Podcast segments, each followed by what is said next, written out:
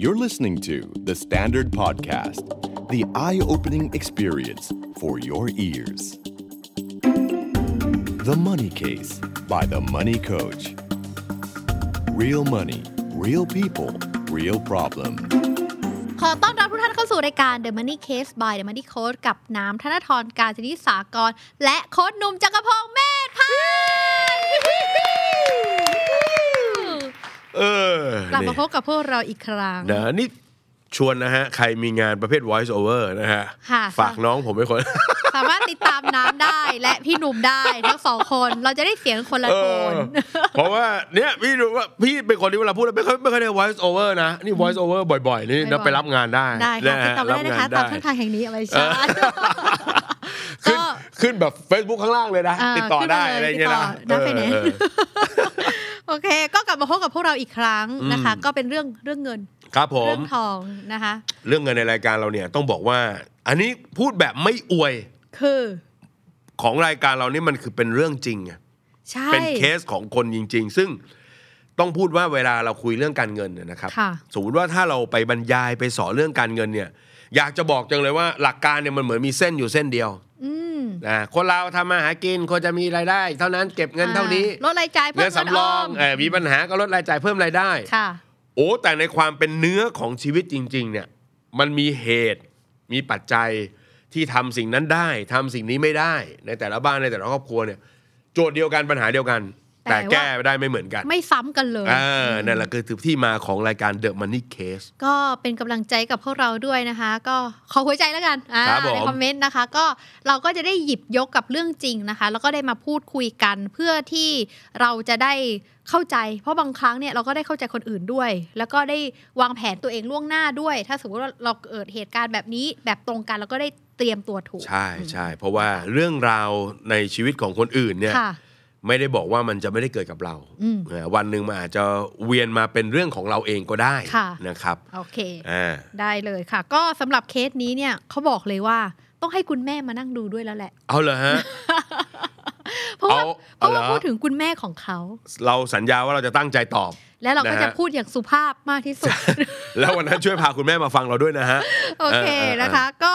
สวัสดีทีมงาน The Money Case ครับ ครับผม ผมมีเรื่องอยากจะปรึกษาและขอคำแนะนำเรื่องเรื่องหนึ่ง อืม ซึ่งผมไม่ใช่เจ้าของเรื่องแต่เป็นคุณแม่ ครับ คุณแม่เนี่ยอยู่วัยเกษียณแล้วนะคะ อืม แล้วก็เป็นเสือนอนกิน ครับ มีบ้านเช่าอยู่จำนวนหนึ่ง และก็ อ่า เป็นรายได้ทางเดียว โอเค นะคะ แล้วก็มีจากผมเนี่ยให้คุณแม่ด้วยอีกเล็กน้อยนะคะ ครับ ให้ท่านพอชื่นใจ อืม แต่รายได้หลักเนี่ยก็คือจากทรัพย์สินที่ท่านลงทุนเองนั่นแหละ อ่าน นะคะก็คือเป็นบ้านเช่าที่สร้างจากเงินของแกเองไม่ได้เป็นการกู้เลย ครับ นะคะ ทีนี้เนี่ยซึ่งท่านเนี่ยคุณแม่เนี่ยก็เป็นคนที่ใจดีมากๆนะคะ เพราะตรึงราคาค่าเช่า โอ้โห เป็น นี่ ระยะเวลา ชอบ สิบก คำ ว่า นี้มา ปี กเลยโอ้ โหสิบกว่า สิบ ปี กว่า เลย ปี นะโอ้ชอบคำนี้นะตรึตรึงรางรา คา คา เหมือนคุณคุณแม่เป็นคณะรัฐมนตรีนะฮะ ใช่เหมือนตรึงราคาน้ำมัน เอ่ เลย อแล้วสิบปีแล้วเหรอ ใช่สิบกว่าปีเลย คำว่าตรึงนี่หมายความว่าเท่าเดิมมาสิบ สิบ กว่าปีเนี่ยเหร ไม่ อ ใช่ ยอมตรึงราคา เออ ไม่ขึ้นค่าเช่ามาสิบกว่าปี เงินเฟ้อทำอะไรคุณแม่ไม่ได้ ช่วยกรุณาบอก ทำเลและพิกัด เผื่อโค้ชหนุ่มอยากจะไปเปิดสำนักพิมพ์ ครับผมแต่ขอเช่าหน่อยนะ อ่า เออ นะคะ ก็สิบกว่าปีแล้วนะคะ ไม่ว่าจะเปลี่ยนผู้เช่ามาแล้วกี่รุ่นต่อกี่รุ่น เออ ก็ยังเป็นราคานี้ อืม และก็ที่สำคัญเนี่ยที่ดินผืนนี้เป็นทำเลยอดฮิต ยอดฮิต เล ด้วย ใช่ ไม่บอกด้วยว่าที่ไหนเนี่ย แล้วก็เป็นราคาประเมินที่ดินเนี่ยขยับเพิ่มขึ้นด้วยนะ ทุกๆปี อืม แล้วปรากฏว่าผู้เช่าเนี่ยเขาก็เลยไม่เคยขาดเลย เออ นะคะ เพราะว่าราคาค่าเช่าถูกมาก มีการขนาดจองคิวข้ามปีกันเลยทีเดียว อารมณ์ประมาณนี้เนาะแบบพอเห็นห้องว่างปุ๊บเดินมาถามคุณแม่ว่าที่นี่ให้เช่าเท่าไหร่ครับ พอคุณแม่บอกราคา ปุ๊บ ปุ๊บมีการดึงแบบซิทคอมอะอะไรนะฮะ ถึงกับช็อกราคานี่ราคาขออนุญาต เออคุณแม่ฮะ อันนี้ห้องน้ำอย่างเดียวหรือเปล่าฮะอะไรเงี้ยนะเออถามไปจริง หรือแบบว่าถ้าจะเช่าเนี่ยขอจองเช่ายาวๆเลยได้ไหมอะไรอย่างนี้นะนะคะ ซึ่ง ซึ่งเอาจริงๆเนี่ยผมนะตัวผมเองเนี่ย อืม ไม่ได้มีส่วนได้ส่วนเสียอะไรเลยกับเรื่องนี้เอง ครับ ไม่มีเรื่องอะไรเลย แล้วก็ค่าเช่าเนี่ยก็คุณแม่ก็รับแต่เพียงผู้เดียวเลย อืม แต่ด้วยความที่ผมอะเป็นห่วงเขา ครับ อผมอะเป็นห่วงคุณแม่ อืม นะคะ เพราะว่าค่าใช้จ่ายทุกอย่างเนี่ยที่เราเห็นเนี่ยมันแพงตามเงินเฟ้อ ครับ แต่ว่ารายรับของคุณแม่เนี่ยก็คืออย่างเท่าเดิมไง อืม แล้วเป็นแบบเนี้ยมา 10 ปี ซึ่งถามว่าตอนเนี้ยณตอนเนี้ย ก็ยังไม่ได้เข้าเนื้อคุณแม่หรอกนะคะ ก็มีรายได้ที่มากกว่ารายจ่ายนี่แหละ ครับ แต่คำถามคือถ้าในอีก 10 ปีข้างหน้าเนี่ยค่าใช้จ่ายมันก็คงจะต้องหนักหน่วงกว่านี้แน่ ๆเลยนะคะ ก็เลยเป็นเคสที่ปรึกษาแทนคุณแม่นะคะเพราะเป็นห่วงคุณแม่ เลยอยากจะขอคำแนะนำ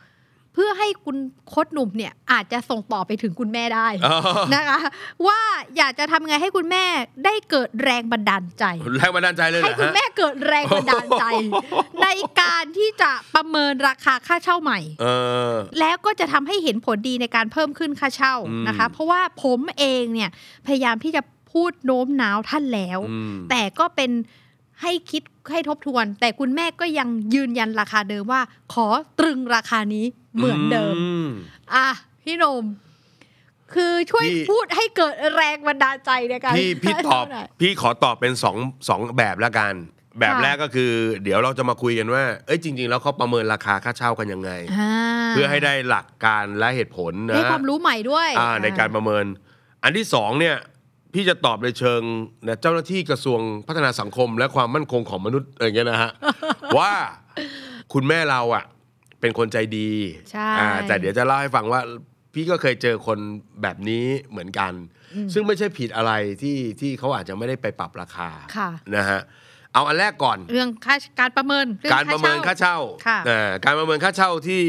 อ่าใครมีบ้านเช่าหรืออะไรต่างๆเนี่ยเราสามารถตั้งราคาค่าเช่าได้ 2 แบบ อืม นะฮะแบบแรกเราเรียกว่าเป็นราคาตลาด ค่ะ ราคาตลาดหมายความว่า ห้องของเราบ้านของเราอยู่ในโลเคชันตรงไหน โซนบริเวณใกล้ๆกันที่เขามีเขาเรียกว่าเอ่อรูปลักษณ์ของตัวสินทรัพย์ให้เช่าเนี่ยเช่น บ้านเช่าลักษณะเดียวกันชั้นหนึ่งสองชั้นเหมือนกันอะไรเงี้ยนะเขาปล่อยเช่ากันเท่าไหร่ ค่ะ เราก็ปรับเพิ่มลดจากค่าเช่าตรงนั้น อืม อันนี้เขาเรียกว่าตามราคาตลาดอ่ะยกตัวอย่างเช่น เราไปดูปรากฏว่า เราบ้านเราอยู่นะฮะริม ค่ะ ใกล้ถนนหน่อยนะใกล้แนวถนนลึกเข้าไปหน่อยนะฮะเขาอาจจะให้เช่ากันอ่าหนึ่งร้อยนะครับหนึ่งร้อยหน่วยอะไรเงี้ยของเราปัจจุบันอยู่ที่ 50 หน่วย ทั้งทั้งที่เราใกล้ถนนมากกว่า ค่ะ อ่าข้างใน 100 แสดงว่าเราก็ปรับได้ 100 แล้วก็บวกขึ้นไป อืม อ่าอย่างเงี้ยครับเพราะฉะนั้นก็ต้องดูเพราะว่าเอ่อตามหลักการของโลเคชันเนี่ยถนนนะคือแนวความเจริญ อืม นะครับเพราะฉะนั้นใครใกล้ถนนมากกว่า ใครอยู่ปากซอยมากกว่า ถ้าอยู่ในแนวลึกก็ต้องถูกกว่า ค่ะ นะเพราะฉะนั้นอ่าเราอาจจะใช้วิธีการเซอร์เวย์นะครับอาจจะขับรถวนใกล้ๆ กับบ้านเช่าของคุณแม่ แล้วก็ลองโทรสอบถามดูว่าเขาคิดค่าเช่าเท่าไหร่ เราก็เอาจากตรงนั้นบวกลบเอา หรือเราอย่างนี้ไหมบิ้วไหมบิ้วคุณแม่ เช่น โทรถามค่าเช่าคุณแม่ราคาที่เท่าไหร่ อ่า ทำไมมันถูกขนาดนี้ ผมคิดว่าน่าจะแพงกว่านี้อีกนะคะ สมมติว่าเขาไม่มี อ่าอ่าอะไรอย่างเงี้ยนะ อ่า อาจจะลองลองลองเช็ค ล เช็ อง คดู ก็ลองเช็คเช็คๆดู อ่าแบบที่ 2 คือแบบที่ดูจากฟังก์ชันการใช้งาน อืม เป็นไปได้ว่ามันอยู่โลเคชันใกล้ ๆ กัน ราคามันน่าจะเท่ากัน ค่ะ แต่ว่าตรงเนี้ยบ้านของเราอาจจะมีการดัดแปลง มีการปรับอะไรต่างๆ มีฟังก์ชัน เพื่อ อะไรที่ตอบโจทย์การใช้งานมาก อ่ ขึ้ ปรั น บตอบโจทย์การใช้งานมากขึ้น อาจจะเหมาะกับครอบครัวใหญ่ อาจจะเหมาะกับการมาประกอบกิจการหรือทำธุรกิจหรือ ค่ะ อะไรต่างๆ พวกเนี้ยก็อาจจะตั้งราคาแบบ plus ฟังก์ชันขึ้นไปได้ทั้งๆทที่อยู่ในแนวเดียวกันเขาเช่ากันหมื่นหนึ่งแต่เราบอกโอ้ยเนี่ยไม่ได้หรอกเพราะอุปกรณ์อะไรเคาะพร้อมถูกไหมมีที่จอดรถให้ด้วยการเป็นที่จอดรถให้เพราะฉะนั้นที่นี่จะคิดหมื่นห้า อ่า อ่า หรื ก็อาจจะเป็นไปได้ ก็ทำหรือการตกแต่งของเรามากกว่าสวยกว่าดูดีกว่า อ่า ก็ได้เช่นเดียวกั ก็อาจจะเป็นไปได้เหมือนกันนะครับ เพราะฉะนั้นตรงเนี้ยให้เราอิงราคาตลาดนะครับ ค่ะ แล้วก็บวกความชัดลึกของโลเคชันหรือมองจากฟังก์ชันเอา โอเค อันนี้คือค่าเช่าที่เราจะประเมินณวันนี้ อ่า แล้วเอาไปเทียบเคียงสองแบบเทียบกับเพื่อนบ้านกับฟังก์ชัน ครับ ทีนี้สมมุติว่าเราวางแผนว่าเราอยากจะขึ้นค่าเช่าในทุกๆ ปีมันเป็นไป อืม ได้ไหมหรือ ถ้าเราอยากจะเพิ่มค่าเช่าอย่างเงี้ยเราควรจะต้องทุกสองปีไหมหรือทุกปี หรือการอัตราการเพิ่มขึ้นค่าเช่าต้องคำนึงจากอะไรบ้าง โดยปกติแล้วเนี่ยค่าเช่าเนี่ยถ้าไม่ได้มีการเปลี่ยนแปลงความเจริญเติบโตของพื้นที่ ยกตัวอย่างเช่น ไม่ได้มีคนเข้ามาอยู่อาศัยเยอะแยะ ไม่ได้มีห้างสรรพสินค้ามาตั้ง แล้วชุมชนมันเปลี่ยน ค่ะ นะเขาจะมีการปรับกันประมาณสัก 3 ปีหนึ่ สาม ง ปีครั้งหนึ่ง สามปีครั้งหนึ่ง อ่า นะฮะก็ลองคิดดูว่าถ้า 3 ปีขึ้น 10%อ่ะ ค่ะ มันก็ตกปีละ 3%ก็เท่ากับเงินเฟ้อโดยเฉลี่ยระยะยาว อ๋อ ใช่ไหมแต่ถ้าเกิดบอกว่าปีนี้เกิดชุมชนมันเปลี่ยนอ่าอย่างเช่น มีห้างสรรพสินค้ามาตั้ง โอ้โหกลายเป็นความพลุกพล่านของคนมันสูงขึ้นอะไร รถ เงี้ย ไฟ ก็ ฟ้ามาเลย อ่ารถไฟ นะ ฟ้ามาผ่านตรงนี้อ่ะ ค่ะ ราคาก็อาจจะมีการก้าวก้าวกระโดดได้ อืม นะครับอาจจะไม่ต้องรอทุกๆ 3 ปี ค่ะ ทีนี้สมมุติว่าเอาเคสที่ว่าเกิดคุยแล้วคุณแม่เห็นด้วยว่า เออ ควรจะปรับเพิ่มขึ้นสำหรับที่ที่ไม่ได้ปรับเพิ่มขึ้นค่าเช่ามานานเนี่ยนะครับอยู่ดีๆ เราไปปรับเพิ่มค่าเช่าเนี่ยโอ้โหมันก็จะเกิดความตกใจพอสมควร เพราะฉะนั้นวิธีการก็คือต้องละมุนละม่อม ค่ะ แต่ก็อาจจะมีการพูดล่วงหน้ากันไว้ เช่นอาจจะมีปรึกษากับผู้เช่าว่าเนี่ยเอ่อปีนี้อาจจะเป็นปีสุดท้ายที่ค่าเช่าประมาณนี้นะ ค่ะ เออแล้วเดี๋ยวถ้าเป็นต่อสัญญาปีหน้าอะไรเงี้ยซึ่งอาจจะมีระยะเวลาให้เขาหน่อยสัก 3 เดือน 6 เดือนให้เขาพอจะทราบหน่อย อืม แต่ก็อย่าถึงกับกระโดดแบบ เยอะเกิน อ่า ไป เนี่ยอันนี้เราก็ไม่รู้ว่าตอนเนี้ยเขาต่ำจากเมื่อเทียบกับชาวบ้านเขาแค่ไหน ขด ใช่ไหมฮะ ถ้าเกิดบอกว่าเออเราปรับเพิ่มขึ้นสักนิดนึงอะไรเงี้ยค่อยๆ ปรับนะเพื่อจะให้เข้าไปใกล้เคียงกับ รอบข้าง อ่าซึ่งจะบอกตรงๆว่าจะปรับทีเดียวตูมก็ไม่ผิดนะ ค่ะ ก็ไม่ผิดเพราะว่า เพราะ ก็ เราก็ เป็นทรัพย์สินเราอะนะ ค่ะ เออแต่ว่าก็ถ้าเกิดว่าเออไหนๆก็คนที่เขาอยู่กับเรามานานเนอะบางทีก็คนที่เป็นเจ้าของห้องเช่าก็มีความรู้สึกแบบนี้นะว่า ก็อยู่กันมานาน อืม นะบางทีก็เหมือนกับคนรู้จักกันไปแล้ว ค่ะ นะเป็นญาติมิตรกันไปแล้ว มีอะไรก็ถามไถ่กันนะบางคนอยู่กันมายาวเป็น 10 ปี ถึงขั้นรู้ว่าเนี่ย รุ่นลูก ก มาแล้ว เรียนอะไร อ่า อะไรอย่างเงี้ยนะอ่าเราก็เห็นเขาตั้งแต่เด็กอะไรเงี้ยก็มีอะไรเงี้ยเพราะฉะนั้นอาจจะต้องมีการแจ้งล่วงหน้ากันนิดนึงนะครับแล้วก็ค่อย ๆปรับนะ พี่พี่หนุ่มถามหน่อย คือน้ำอ่ะเหมือนเคยไปดูไปเรียนอันเนี้ย ที่มันเป็นแบบไปดูมันจะเป็นเหมือนแผนแผนที่อะ อืมฮึ แล้วมันก็จะไปดูราคาประเมินอะ อืม ที่ดินแต่ละที่ในเขต ครับ กรุงเทพนู่นนี่นั่นอะไร อื เงี้ย ม ในพวกแบบเนี้ยเรามาสามารถประเมินหรือมามีสูตรในการคำนวณค่าเช่าไหม ต้องไปดูว่านั้นมันเป็นราคาประเมินของกรมที่ดินหรือเปล่า อ่า นะถ้าเป็นราคาประเมินของกรมที่ดินเนี่ยมันก็จะมีมีมีเลทราคาประมาณหนึ่ง ค่ะ นะฮะแต่ถ้าเป็นค่าเช่าเนี่ยมันก็จะมีพวกบริษัทเอเจนต์ต่างๆเขา อืม ทำราคาไว้เหมือนกัน คื คือแต่ว่าเมืองไทยเรายังไม่สมบูรณ์เท่าอย่างในอเมริกา อย่างในอเมริกาเนี่ยถ้าน้ำมีบ้านเช่าหนึ่งชั้นนะในบริเวณย่านนี้ ค่ะ มันมีราคามาตรฐานเลย อ่ สามารถเปิดเข้าไปดูราคามาตรฐาน ผู้เช่าเองก็จะรู้แล้วว่านี่คือราคามาตรฐานอ่าไม่ได้ถูกโคเอ่อโขกหรือขูดจนเกินไป เกินไป แต่ในเมืองไทยเนี่ยก็หลาย ๆ ปีที่ผ่านมาก็มีความพยายามที่จะทำตรงนี้มากขึ้น เพราะฉะนั้นมีมีตัวเลขประมาณหนึ่งว่าเอ่อค่าค่าเช่าจะเป็นเท่าไหร่ ค่ะ นะครับ แต่เท่าที่เห็นตอนเนี้ยมักจะเป็นคอนโดมิเนียม อืม ที่จะบอกได้เลยว่าตารางเมตรละเท่าไหร่ เท่าไหร่ ถ้าจะขายซื้อขายกัน ตารางเมตรละเท่าไหร่ถ้าจะเช่านะ อืม ที่เห็นเป็นแบบนี้นะ หรือหรือกลุ่มอีกกลุ่มหนึ่งคืออาคารสำนักงาน แต่ถ้าเป็นบ้านเช่าเนี่ยยังไม่ค่อยมีทำตัวเลขใช่ใช่ อันนี้ถามต่อได้ไหม เพิ่มนิดนึงละกัน อืม อยากจะรู้ว่าเหมือนอย่างเช่น พวกแบบเวลาสมมตินะมันควรจะปล่อยเช่าอย่างเงี้ย เออ มันต้องมีการคิดไหมว่ายิวเราต้องได้ประมาณกี่เปอร์เซ็นต์ที่แบบเรารับได้อะไรเงี้ยพี่หนุ่มมีตัวเลขแบบนี้ในใจไห มี ต้อง มีมี อ่า มีถ้าเกิดว่าเหมือนซื้อด้วยเงินสดอ่ะ ค่ะ เราลองเปรียบเทียบนะเหมือนซื้อด้วยเงินสดเนี่ยก็ให้เอาตัวเอ่อเขาเรียกว่าอะไรรายได้ที่เก็บได้ คูณ 12 เข้าไปเป็นต่อปี หมายถึงว่ารายได้ค่าเช่า ค่าเช่า ที่เก็บได้คูณ า สิบสอง คูณ 12 แล้วหารด้วยรายได้เอ้ยโทษทีรายได้ที่เก็บได้คูณ 12 แล้วหารด้วยราคาซื้ออะ อืม แล้วก็คูณด้วย100 มันก็ ค่ะ จะเป็นยิวเป็นเปอร์เซ็นต์ แล้วเราต้องมีประมาณเท่าไหร่ไหมคะ อ่า ใ เลนเท่ายิวเนี่ยถ้าเกิดบอกว่าสัก 7-8%นี่ก็ถือว่า ก็ถือว่า อยู่ในเกณฑ์ใช้ได้แหละ โอเคอ่า อ่าอยู่ในเกณฑ์ใช้ได้แหละนะครับ แต่อันนี้ อ่า ก็ต้องแยกไปอีกไหมคะว่า พื้นที่ในกรุงเทพหรือพื้นที่ในต่างจังหวัด ใช่ ก็ต้องต่างกันอีก คือถ้าต่างจังหวัดเนี่ยค่าเช่ามันจะต่ำมาก ม นะ มัเป็ จะ แบบ ต่ำ นี้ มากใช่ใช่ใช่ อ่า เพราะฉะนั้นมันก็จะไม่เหมือนกันกับกรุงเทพแล้วก็กรุงเทพเองในตัวเมืองกับชานเมืองก็ต่างกัน โอเค อืม นะคะก็เป็นหลักเป็นหลักคร่าวๆแล้วกันนะคะ ว่าโอเค ในเรื่องของเออการคำนวณ เราอาจจะดูในเรื่องของเงินเฟ้อใช่ไหมที่ปรับ ครับ ทุกๆเอ่อสามปีสมมติ ใช่ สิบเปอร์เซ็นต์นะคะอัใช่นนี้ก็จะเกลี่ยเท่ากับเงินเฟ้ออ ม และดูความต้องการของพื้นที่รอบข้าง หรือเราจะเอาราคาที่ดินมาประเมินนะคะ อืม หรือราคาสินทรัพย์ที่เราได้มีการซื้อแล้วเก็บค่าเช่า แล้วยิวอยู่ที่ประมาณเท่าไหร่ ครับ ทีนี้เนี่ยมันมีข้อเสียไหมจากการที่เราตรึงคือคือตอนนี้ก็ต้องการหาแรงบันดาลใจ โอ้ ที่ต้องการหาแรงบันดาลใจให้คุณแม่ว่า คุณแม่ครับ ถ้าคุณแม่ไม่เพิ่มค่าเช่าเนี่ย มันจะมีข้อเสียอะไรบ้าง พี่ว่าตัวเลขค่าเช่าอ่ะ มันเป็นคณิตศาสตร์นะเนาะ ค่ะ เอออย่างที่บอกเปรียบเทียบหาตัวเลขอะไรมาก็ได้แหละ ม ใช่ไหมมันก็เป็นค่าเช่าตัวเลขตัวเลขหนึ่งที่เราจะเก็บเก็บกับผู้เช่า แต่ว่าในมุมมันในมุมหนึ่งก็คือเออความพอใจของเจ้าของเนี่ยก็มีผลเหมือนกันนะฮะอย่างคุณลูกอาจจะมองว่าเนี่ยข้าวของมันแพงขึ้นนะ แล้วคุณแม่มีรายได้หลักอย่างทางเดียวเลยจากค่าเช่า ถ้าเกิดว่ามันไม่ขึ้นค่าเช่าอย่างเงี้ยเงินเฟ้อก็กินตายกลายเป็นว่าเงินที่เก็บจากค่าเช่ามาได้ มันก็ไม่พอซื้อของกินใช้ในชีวิตประจำวัน ค่ะ เออแต่ถ้าเกิดคุณแม่ก็บอกว่าก็ไม่ได้เดือดร้อนนะ ก็ยังอยู่ได้อยู่สบายอะไรเงี้ย อันนี้ก็ต้องไปหาจุดลงตัวกันในในในที่บ้านนะครับ จริงๆแล้วเนี่ยถ้าอยากจะเขาเรียกอะไรนะชักชวนคุณแม่ อยากให้เราเอาตัวเลขข้อเท็จจริงมาคุยดีกว่า อืม ว่าตอนนี้ค่าเช่าเราเนี่ยมันแตกต่างจากค่าเช่าโดยรอบแค่ไหน ก็คือคุณลูกเนี่ยอาจจะไปทำรายงานมาเลย อ่า อ่าจากแบบสำรวจของคนรอบข้างเขาค่าเช่าเกินประมาณเท่านี้ อ่า นะอะไรอย่างเงี้ย เช่นถ้าบอกว่าที่บ้านเราเก็บค่าเช่าเขาสี่พัน ค่ะ ใช่ไหมแต่พอไปดูรอบๆคนอื่นเขาเก็บกันอ่ะสมมติแบบหกพันถึงแปดพันอย่างเงี้ย ตอนแรกในใจน่าจะสองหมื่นแล้วนะ เออถ้าเกิดว่าถ้าเกิดว่ามันไม่ต่างกันมากเนี่ย ค่ะ ต้องบอกไงว่าเมื่อกี้ที่ไปบอกว่ามันมีเหตุผลที่สองอะคือความใจดีของคุณแม่ ม นะฮะซึ่งคนที่มีบ้านเช่าหลายหลังเนี่ยก็ถือว่าเป็นคนที่มีฐานะที่ดี แล้วก็มีคนที่ ไม่ได้เดือดร้อน ฐานะดีไม่เดือดร้อนแล้วจิตใจดีๆ อย่างเงี้ยเนอะต้องบอกว่าถึงบอกไงว่าสิ่งที่คุณแม่ทำไม่ได้ผิดอ่ะ ค่ะ เออ